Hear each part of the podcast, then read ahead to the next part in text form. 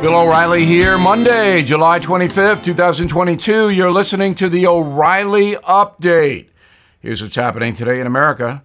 Donald Trump holds a big lead over potential challengers, according to one poll. The former president accuses Nancy Pelosi of insider trading. A Minneapolis nightclub cancels Dave Chappelle. Doctors say working from home is bad for your health. Also ahead, the straight story about Donald Trump and January 6th. But first, the former president dominating the Republican field, according to a new straw poll. Survey from Turning Point USA shows 78% of young American conservatives want Trump to win the party's nomination. 19% back Florida Governor Ron DeSantis, followed by South Dakota Governor Kristi Noem, 1%. Mr. Trump spoke at the summit Saturday night, calling out Nancy Pelosi for insider trading. The speaker denies reports her husband bought stock using confidential information. Mr. Pelosi did purchase shares in a computer company hours before the House of Representatives was set to vote on giving the corporation billions in subsidies. Said Trump, quote, Nancy Pelosi is nuts. Nancy Pelosi is a psycho. Every time something happens, her husband goes out and buys stuff. He's made $100 million from nothing, unquote. Theater in Minneapolis canceling comedian Dave Chappelle, the First Avenue Club dropping the comedian show after woke activists accused the venue of promoting transphobia wrote First Avenue on Instagram, quote, we hear you. We are sorry. We must hold ourselves to higher standards. We know we let you down. The venue was featured in Prince's 1984 music video, Purple Rain, and now it is a cancel culture icon. Sorry, Dave. A report from Fast Company magazine finds 70% of remote workers experiencing significant vision problems. On average, folks spend 13 hours a day on their computers compared to nine hours for on site employees. Doctors recommend taking a break from the devices every 20 minutes. A quarter of Americans working from home report lower back pain, neck problems, frequent headaches. Wow. Shutting my computer down right now.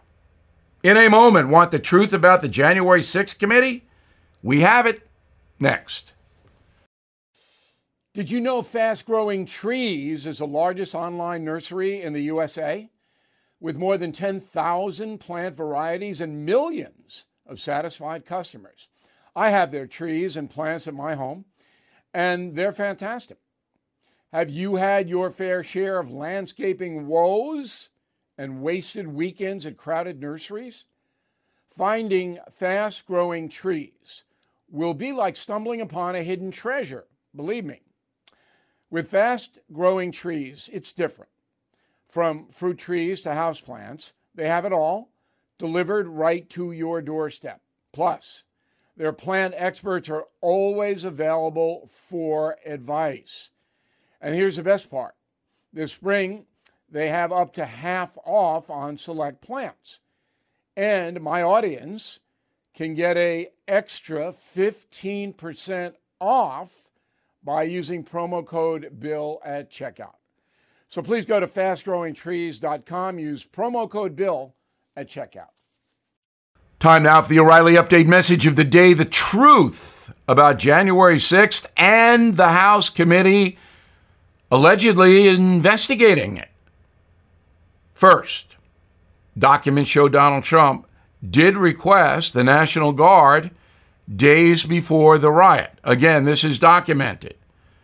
The Pentagon first offered troops to the U.S. Capitol Police on January 2nd, 2021. The police and congressional leaders apparently rejected the offer.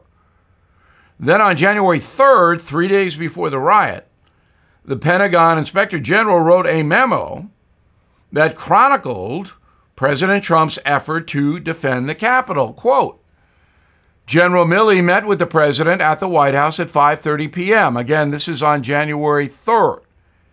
The president told acting defense chief Miller that there would be a large number of protesters on January 6th and Mr. Miller should ensure sufficient National Guard or soldiers would be there to make sure it was a safe event, unquote from the Inspector General.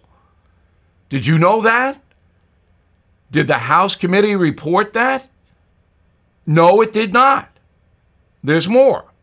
DC Mayor Muriel Bowser on January 5th, quote, to be clear, the District of Columbia is not requesting other federal law enforcement personnel and discourages any additional deployment, unquote.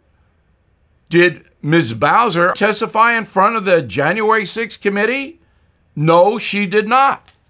Wasn't called. Why not? A spokesman for the committee's leader, Nancy Pelosi, quote, she was presented with that recommendation on the afternoon of January 6th, the National Guard recommendation. The Speaker was not made aware of any request for such a deployment prior to then, unquote.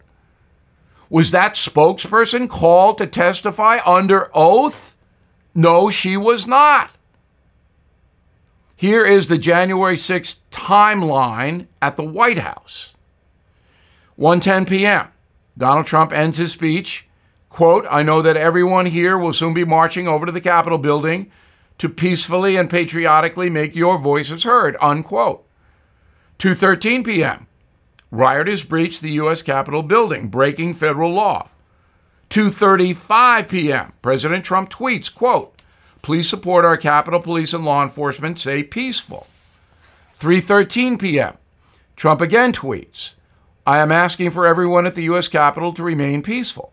No violence. Remember, we are the party of law and order.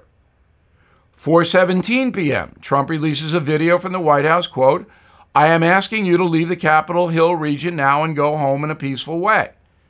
8 p.m. U.S. Capitol Police confirm the building is secure. To date, 900 people have been arrested and charged in connection with the January 6 riot.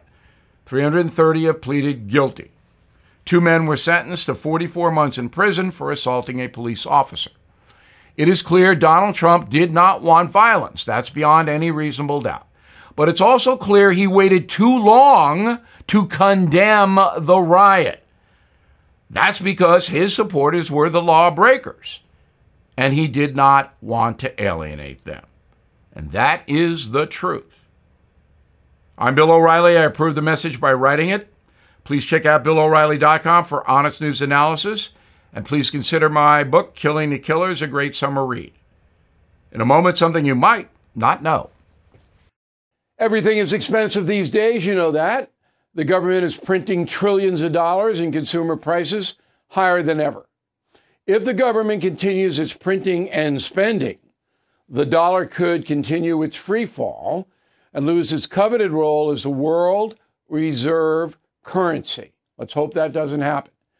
But there are a few things you can do right now.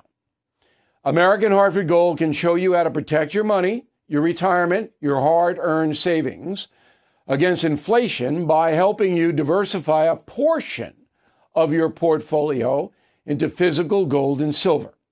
Start with a short phone call and they can have physical gold and silver delivered right to your door or put inside your 401k or IRA.